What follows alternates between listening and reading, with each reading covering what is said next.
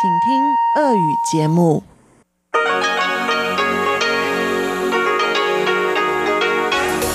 В эфире Международное радио Тайваня.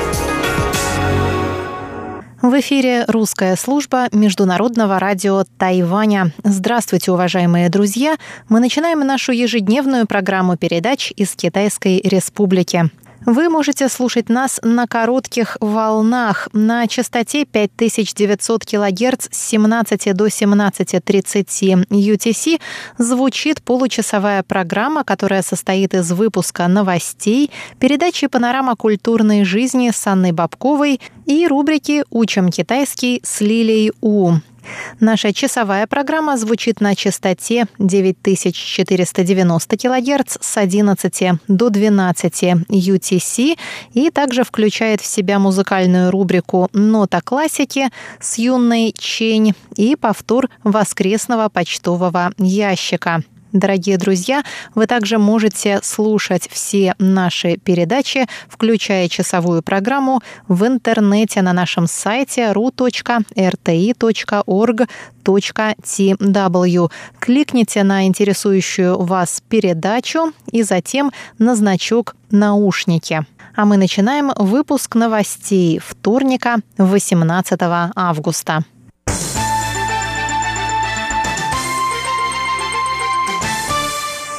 Президент Китайской республики Тайвань Цай Янвэнь заявила во вторник, что после окончания пандемии коронавируса Тайвань продолжит укрепление сотрудничества со странами, охваченными новой политикой продвижения на юг. Заявление президента прозвучало на 13-й церемонии вручения премии авторам лучших магистрских и докторских диссертаций. Цай призвала ученых активнее сотрудничать со странами новой политики продвижения на юг, в области производства и академических исследований, чтобы обеспечить надежный тыл для работающих в тех странах тайваньских бизнесменов. Мы надеемся, что после окончания пандемии связи между Тайванем и странами новой политики продвижения на юг станут более тесными. Перед лицом перемен в международной торгово-экономической ситуации новая политика продвижения на юг остается ключевой национальной стратегией Тайваня, сказала президент Цай Янвэнь. Новая политика продвижения на юг направлена на расширение и углубление связей с десятью странами-членами Ассоциации государств Юго-Восточной Азии, шестью странами Южной Азии, а также Австралии и Новой Зеландии в областях сельского хозяйства, бизнеса, культуры, образования, торговли, туризма и на развитие контактов между людьми. Представительство Тайваня официально открылось в Сомалиленде. Об этом сообщило в понедельник Министерство иностранных дел. На церемонии открытия присутствовали представитель Тайваня в Сомалиленде Лу Джиньхуа, министр иностранных дел Сомалиленда Ясин Хаги Махамуд и представители иностранных миссий. Собравшиеся услышали записанную заранее речь президента Цай Янвэнь, после чего перед ними выступил по видеосвязи министр иностранных дел Тайваня Джозеф У У Джаусе. Президент Цай Янвэнь сказала в своем видеообращении, что дружба между Тайванем и Сомалилендом основана на свободе, демократии, справедливости и верховенстве закона. Она добавила, что Тайвань готов сотрудничать с Сомалилендом в сферах сельского хозяйства, рыбоводства, энергетики, добычи полезных ископаемых, здравоохранения, информационных и коммуникационных технологий. Стороны подписали соглашение о сотрудничестве, согласно которому Тайвань отправит в столицу Сомалиленда Харгейсу техническую миссию для работы над различными проектами. Во вторник Министерство иностранных дел сообщило, что представительство в Сомалиленде станет единственным представительством Тайваня за рубежом, в названии которого фигурирует слово «Тайвань». Официальное название представительства – представительство Тайваня в Республике Сомалиленд.